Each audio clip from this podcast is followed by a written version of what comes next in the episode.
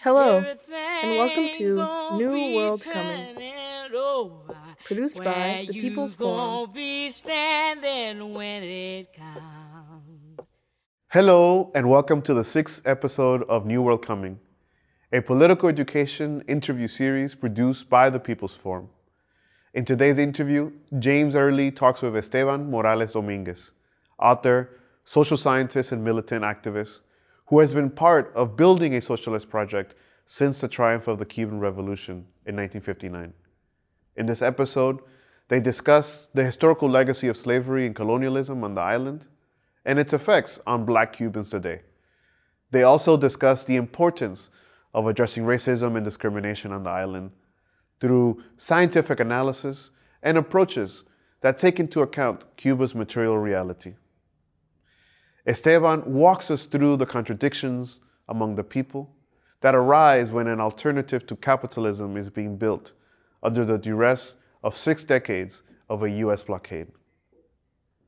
When a society is based on a fundamentally different principles than capitalist ones, the structures of the state have a fundamentally different relationship to its people.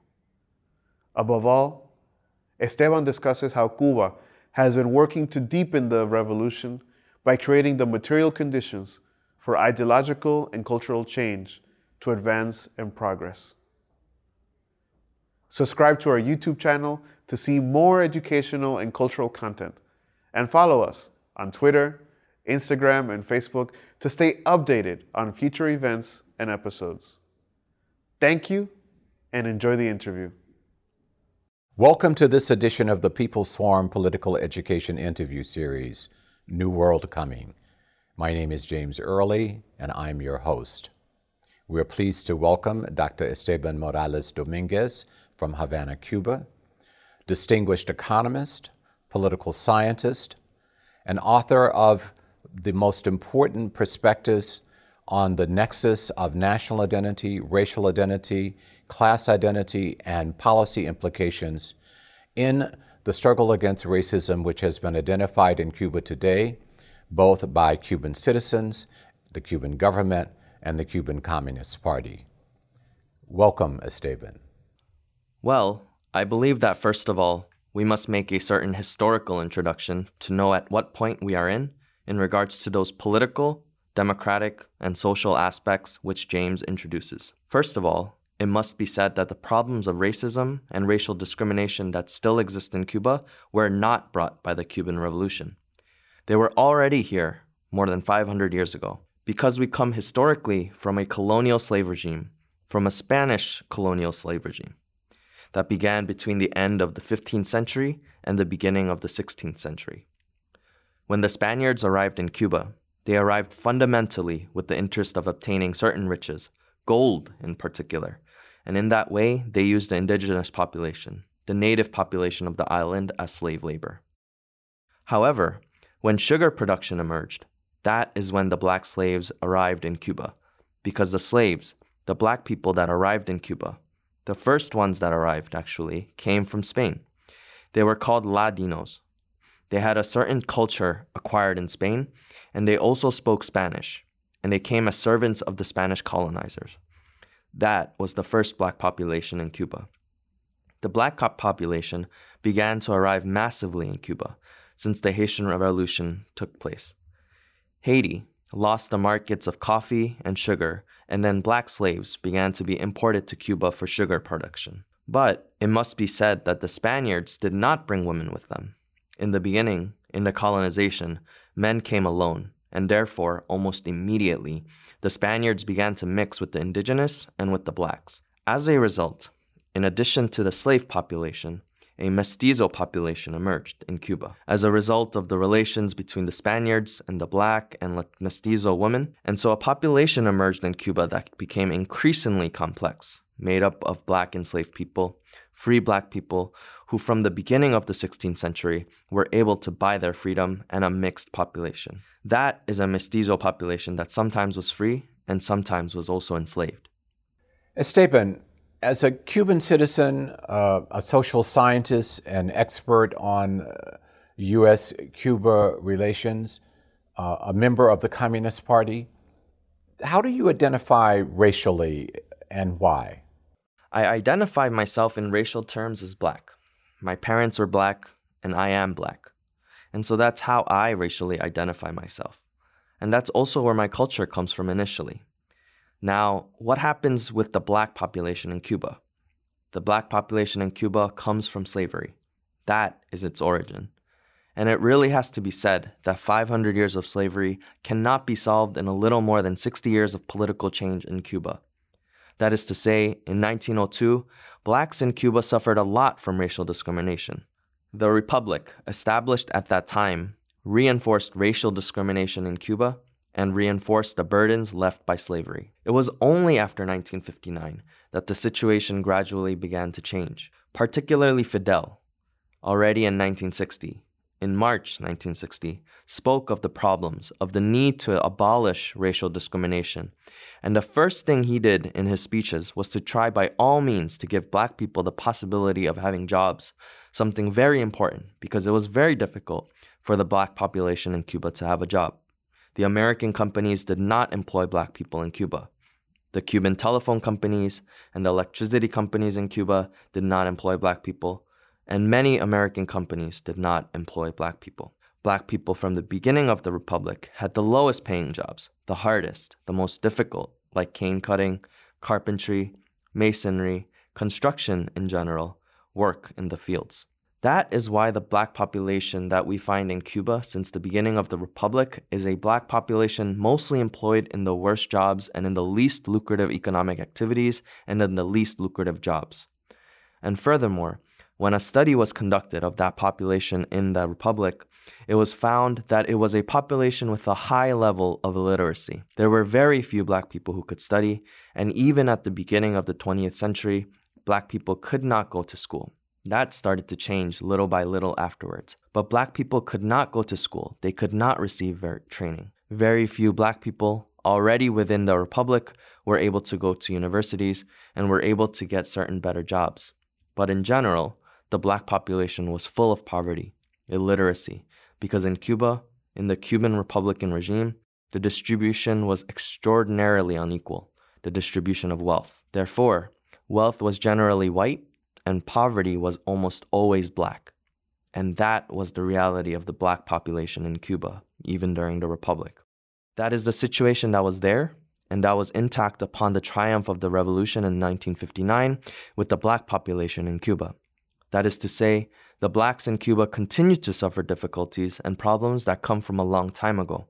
They come from a situation of poverty in which they are still, in a certain way, reproducing phenomena that were typical phenomena of slavery. The Communist Party of Cuba has come around to acknowledging that for many years, the issue of racial identity and racism were taboo issues, having declared that racism had uh, been um, overcome as a result of opening up uh, the country by way of law to all of its uh, citizens. 62 years now into the Cuban Revolution, are we at a critical moment, a new, unprecedented moment of discussions uh, among Cuban citizens, uh, the Cuban Communist Party, uh, the Cuban government about the nexus of racial and national identity, uh, anti racism, and the development of socialism? There are examples like the Union of Artists and Writers projects that uh, around Color Cubano, uh, Gisela Arandia, um, who developed that project around the contemporary expression of the uh, Jose Aponte Committee Against Racism and Discrimination, and indeed around the uh, organized commission of President Diaz Canel, who has established a committee against racism and discrimination, and who convenes and presides over that committee, interacting with uh, civil society, interacting with uh, departments of government, uh, tourism, the police, and others about racial implication. Is this a new, unprecedented moment in Cuba? First of all, when the revolution triumphed in Cuba, there were 1 million illiterate people, and the vast majority of those people were blacks and peasants. They were not people who lived in the cities. Secondly, we had a population made up of whites, or so called whites, because I always say that the Spaniards came to Cuba with white credentials, and that's how they stayed. But the Spaniards are not white, for a very simple reason because of 400 years of Arab colonization. They will never be white anymore. But the most important thing is that they came to us with the sword, the cross, and the horses. That is, with the symbols of power within the colony, and therefore it mattered little that they were white or that they were not white. But from the point of view of racial identity, the Spaniards are not white. They came with those credentials and stayed that way. It is important to keep this in mind because the problem of whiteness or blackness in Cuba from the beginning is a lot of hypocrisy and a lot of self assumption, and a lot of what happened to the Cuban identity when the Cuban nation began to be formed. First of all, there were two forms of slavery plantation slavery and house slavery. That is, in the master's house. Plantation slavery was hard, rigorous, and was enforced with great force. But the other form of slave labor was mainly in the house of the Spanish landowner. Here, the black man had more opportunities. For what reason?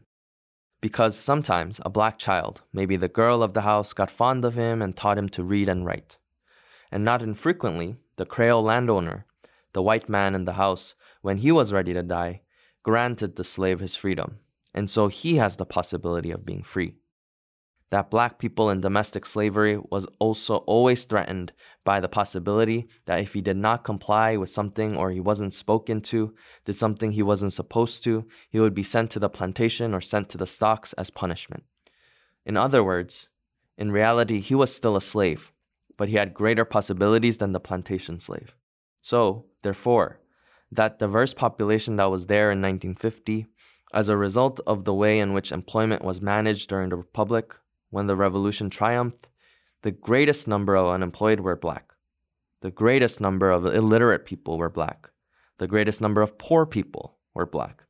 And all that was dragged into and deepened within the Republic. Therefore, that is the reason why, in March 1960, when Fidel talked about the problem of racial discrimination and racism in Cuba, the first thing he talked about was the need for blacks to be given work. And then a process began in which, first of all, blacks were able to go to school and even get to college. Secondly, they could have a decent job, and sometimes they weren't bank employees, but they could be employed.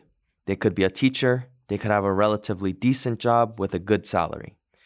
I mean, the black person, little by little, began to emerge as a citizen with certain possibilities. In Cuba, education became free and therefore there were no limitations to go to school other than the possibilities that one already had at the time of introduction. But then came also free healthcare, and therefore the possibility that all people could receive medical care regardless of their skin color, social status, or economic situation. It must be said that this was not done directly for blacks. It was done directly for the whole Cuban society, and the blacks, as part of the society, benefited. Now, in any case, even though we have free education and free healthcare, we have problems today in Cuba that speak fundamentally to the burdens of slavery. To start, black people tend to have shorter lifespans than white people. Secondly, blacks have fewer possibilities to go to university. Thirdly, black people sometimes do not take enough advantage of free public healthcare. This means that the black person still drags the situation with them dragging a situation in which they may not be able to go to university because he has a family that is poorer and maybe he got to eighth grade and then he had to start working to help the family. And even though, let's say in college, if you have a difficult family economic situation, the university gives you a loan to survive, and then you pay that loan with the work that you do as an employee after graduating from college. Anyway, that is an element that undoubtedly represents a disadvantage for the black person. That is to say, for black people in Cuban society today, despite all that the revolution has done in Cuba to equalize the entire population, the black person is still at a disadvantage. This even includes the fact that black women are more likely to die in childbirth and have their child die in their first few months than white women are. This has been clearly and statistically proven to be the case. And these are the burdens that we still have from slavery, which can only be solved with the advancement of culture, education, science, And little by little, this population will have access to these possibilities and these capabilities. That is the reason why racism and racial discrimination still exist in Cuba, and that is still expressed in a certain attitude towards blacks and in a certain disadvantage of blacks in social life and in self esteem. Therefore, to defend the revolution and what the revolution has done for the black person, by saying that in Cuba there is no racial discrimination and there is no racism is a big lie. It is a big lie. In Cuba, there is still racism and there is still racial discrimination. And there are still racists and there are still people who discriminate against blacks, regardless of the fact that I believe that the country has made a lot of progress from that point of view. But these are the problems that have to be solved. And that is the reason why community projects exist. There are unions and other cultural institutions there is a government resolution to fight against racism and racial discrimination. There is the Comisión Aponte, which aims precisely to fight against racism and racial discrimination in culture. And there are a number of possibilities to fight. But there are still a number of problems to fight. There are still people who discriminate against blacks. There are still blacks who see themselves as diminished. And within that, there is a problem of self esteem because they have to do with the family in which they lived the circumstances in which they lived. I can say that, and I say it very clearly and with good reason, because I was a black son of a carpenter and a housewife and grandmothers who were domestic servants, maids. And I was born in the last room of a provincial nursery in Cardenas. So I lived that life. However, you can say I was a lucky black person because I entered a contest and won a scholarship to study at the best Catholic school in my town the Reverend Trinitarian Fathers in Cardenas. There, I studied practically until the fourth year of high school. I lived in a school environment where there were only four blacks, and I was one of them. With excellent teachers, because the priests were very good teachers. Very good teachers. And when the revolution triumphed, I was able to enter the university in 1962. And in 1964, I started working there as a student assistant and when I graduated in 1969, I remained as a teacher at the university. But that is my origin, and there are many people who have my origin and who managed to advance. But there are still others who have been left behind. There are others who have been left behind, and they have been left behind, not because the opportunities do not exist, but because it is one thing for the opportunities to exist and another thing of taking advantage of those opportunities. There are people in Cuba who are not in a position to take advantage of the opportunities that the country gives them to study, to cultivate themselves, to develop culturally. Fidel did a very important task in the 80s. Fidel was aware of that problem because Fidel continually talked about that problem, about the racial problem, and about the capacity or the inability of the blacks to go to school, technical school, university, etc. So there were certain important differences with respect to the black population in Havana.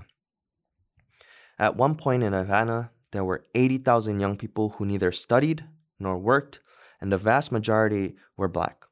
So Fidel created what was called trabajadores sociales. And there are many of those social workers who got into college. And in fact, one of the things that really drove the work against racial discrimination is that in the 1980s, when the crisis of 1989 to 1994 took place, we realized that those who had suffered the most from that crisis were black and mixed race people. Because they were the ones who had the least opportunities and had the least capacity to take advantage of the opportunities. And that is the reason why we in Cuba still have the problems I mentioned. The black person comes from a race that was enslaved, that suffered a lot. And when they had their children, those children inherited all that, all that suffering, all that incapacity. They inherited all those problems, and that is the reason why in Cuba, blacks still die first. Can you speak with more precision about what is actually happening now within the Cuban Communist Party and within the Cuban government on issues of racial identity, uh, racism, anti racism, and national development? The debate has been growing. I have met people who have told me that the racial debate should not be public. And I have also met people, and there are articles that reflect this, who say that blacks cannot be and are not decent, unlike whites, and that blacks are not intelligent, unlike whites.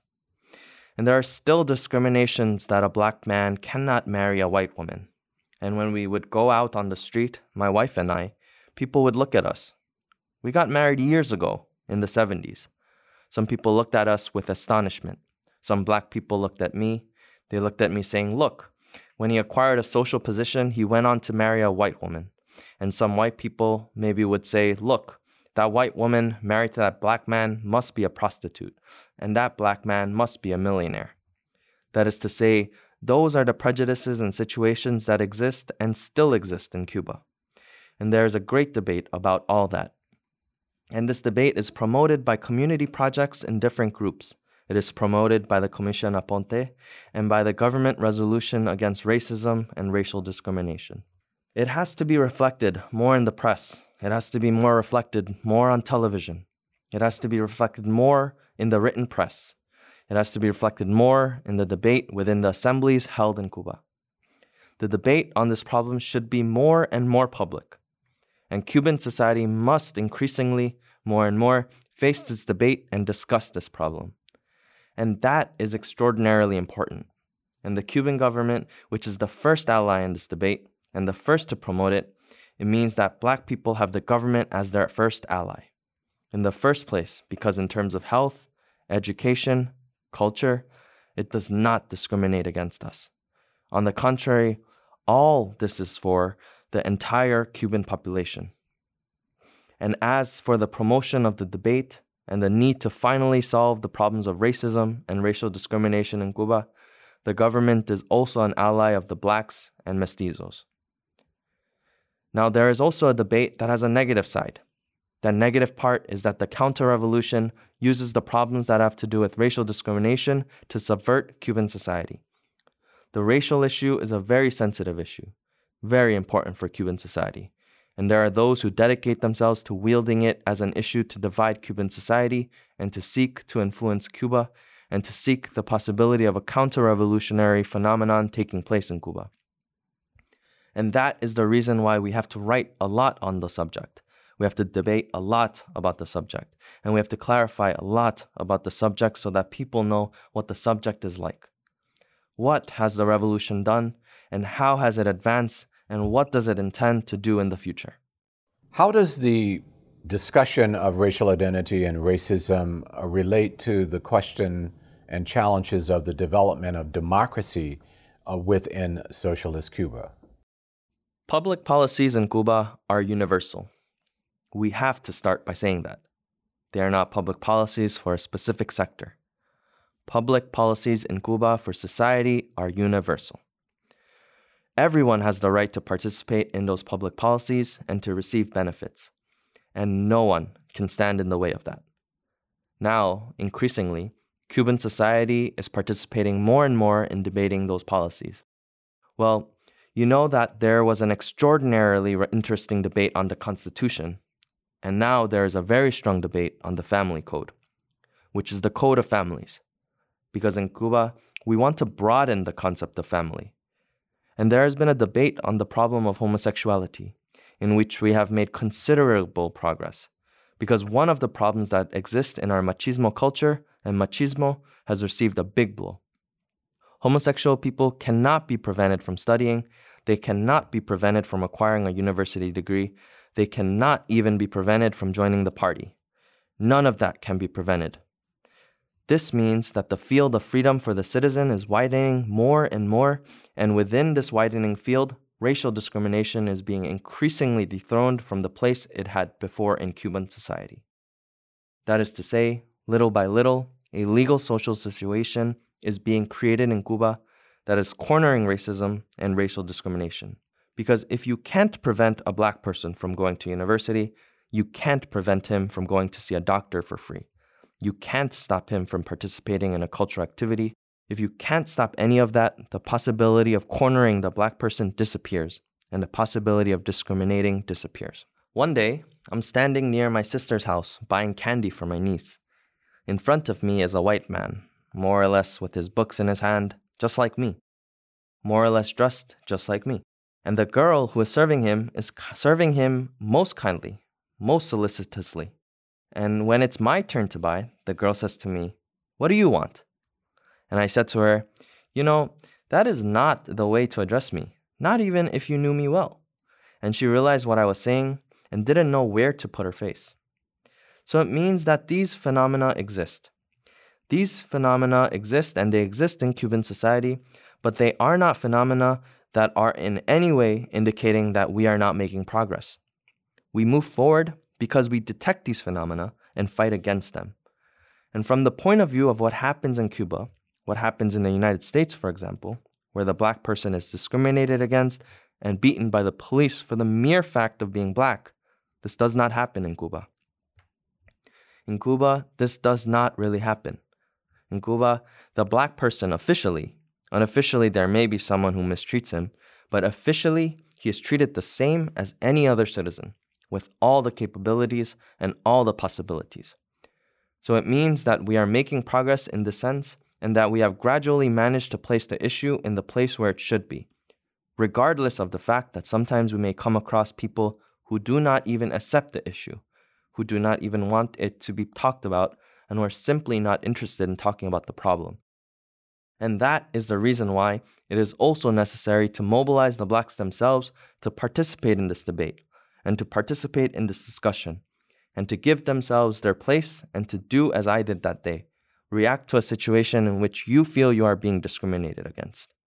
Esteban, you've been very direct in proposing to the Cuban government, uh, specifically to the Ministry of Foreign Relations, the need to colorize, not racialize, to colorize uh, statistics about the extraordinary developments of the Cuban Revolution. And as I understand it, uh, with a rationale that although the Cuban Revolution has done some extraordinary things, one does not really know in precise terms uh, the developments on a positive side without looking at the question of color and therein recognizing, based on the colorization of policies, to understand what is yet to be done uh, in the Cuban Revolution with regard to domestic and democratic policies of recognition, respect, and material development. Would you elaborate more on that? Of course. I say that in an article I have called The Challenges of Color. Our national statistics have to include skin color. Why skin color? Because black and white are not the same. Blacks and whites are not the same. Blacks, whites, mestizos are not equal. Blacks and mestizos have certain problems that whites do not have, regardless of the fact that a white person can also be discriminated against, but he will never be discriminated against because of his color. He will perhaps be discriminated against because of his social condition. A black person can be discriminated against because of his color. So the statistics have to factor in skin color. Because I am not interested in being told that there is 3% unemployment in Cuba. I am interested in being told who those unemployed are, what color they are, and where they are. Because if we are really going to work against racial discrimination, the economic statistics have to be colored and the demographic statistics have to be colored. Today, it is possible to have statistics to know how many blacks there are here, how many there, how many whites here, how many there. This is important because Cuban society is a multicolored society. But within this multiculturalism, there are disadvantages. And to really know if society is advancing, we have to know that black and mestizo people are also advancing. From the cultural, educational, social care, and public policy point of view, we have to know this. We have to know that there is a 5% unemployment rate. Who are those unemployed? Are they blacks, whites, or mestizos? And in which companies are they? And I am interested in knowing how many black lawyers there are in Güines, and how many black doctors are there in Cuba, and how many blacks are there in Matanzas. That interests me. That is an important piece of information because it is not possible to lead a nation politically without knowing that, without having that information, because that becomes a phenomenon of discrimination. When you are not in the statistics, you are discriminated against. When you are not considered in the statistics, you are discriminated against. I once did some work at the university on researchers and faculty. There were 1,200 professors, and only 10% of those 1,200 professors were black and mestizo. But when I went to the categories of tenured professor, assistant professor, and researcher, there were far fewer. And when I went to doctoral degrees, there were far, far, far fewer. And I took that work and I put it on the rector's table. And when the rector saw that, the work came to a political discussion of cadre. So that's an important method. Why is it important? Because society has to move forward and make stops. To say that society advances, it has to advance with all its components, and all the components of a society do not have the same advantages and disadvantages. Because every society was born with its advantages and disadvantages. In Cuba, Cuba was born with slavery and great disadvantages that are carried over from slavery, are carried over from slavery for blacks and mestizos. Whites carry over other disadvantages for other reasons. In this current moment of development, ideologically and politically, and with respect uh, to democracy, what critical perspectives do you feel that citizens, uh, the Communist Party, and the government should bring with respect to the challenges and the advancement of Cuban socialism? Well, we have at this moment in Cuba a complex situation. From the economic point of view, first of all, we are fighting for economic growth and to establish the best economic model for Cuba so that the Cuban economy grows. In addition, we also have a cultural debate that the United States is imposing on us.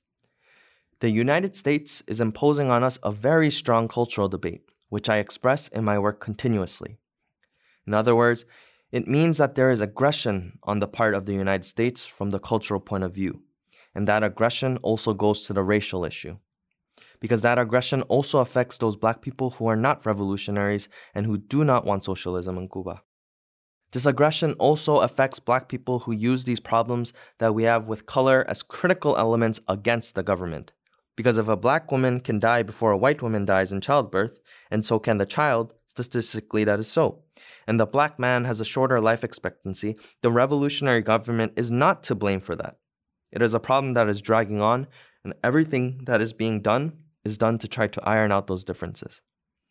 And today, the biggest example we have is the problem of COVID 19. We are gradually overcoming the burden and the work that has been done. And for us, Little by little, we are overcoming COVID 19, and the work that has been done is extraordinary. Already, more than 85% of the population has been vaccinated, and we are starting to give booster vaccines. And in the vaccination campaign, there has been no discrimination. No one dares to discriminate against a black person in the process of vaccination against COVID 19 because, well, into prison he goes. There are people who are racist and who have these attitudes, but sometimes they do not dare to express them because they know that this is not well seen. Racism and racial discrimination are not well regarded by Cuban society, and that we, black people and mestizos, are working and fighting so strongly to address these problems, and that no one can use it as an element to maintain racism and discrimination.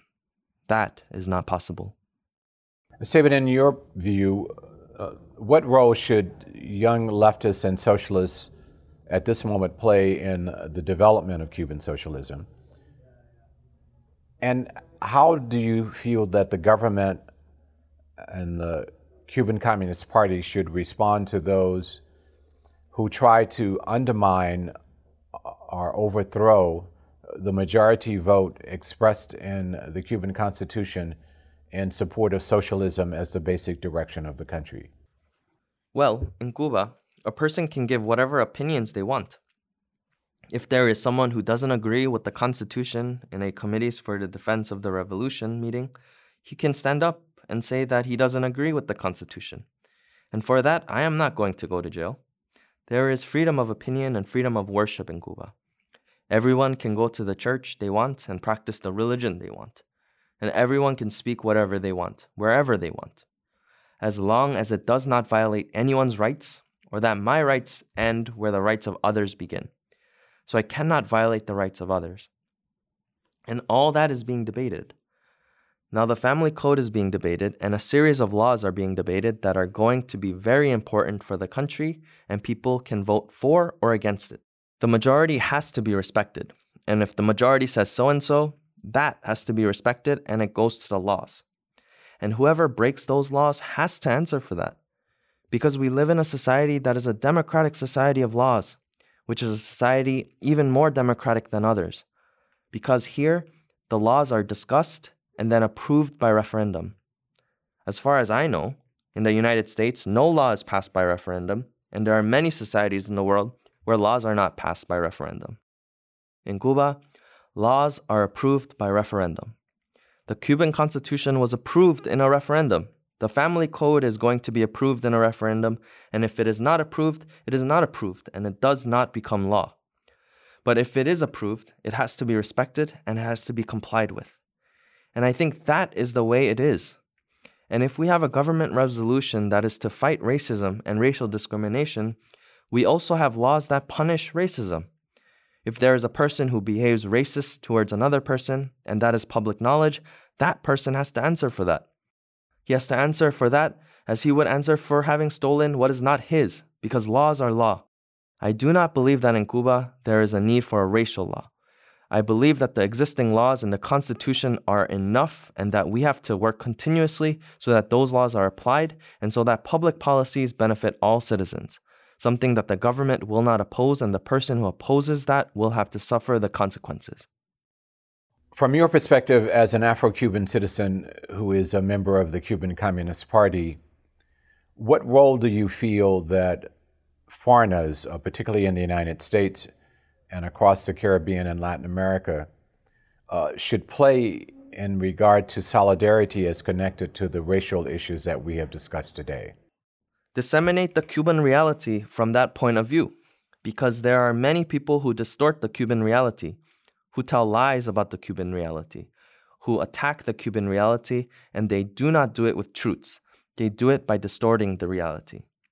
So, the first thing to do is to disclose what is being done in Cuba in relation to this issue, the attitude of the government in relation to this issue the attitude of intellectuals in relation to this issue in Cuba, the attitude of the citizens in relation to this issue as truths.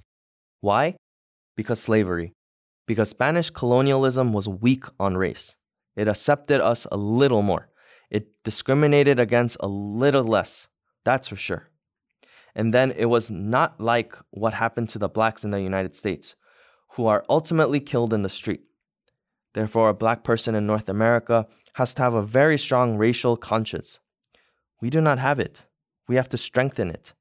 In order to really solve the problem of racism in Cuba, I tell you about the Little War, the so called Guerrita 12, in which they killed a lot of black people in Cuba. It is unknown. There is no knowledge of a person being killed for being black or a person demonstrating in the street because a black person was killed. While in the United States, that has happened with tremendous frequency. That has not happened in Cuba.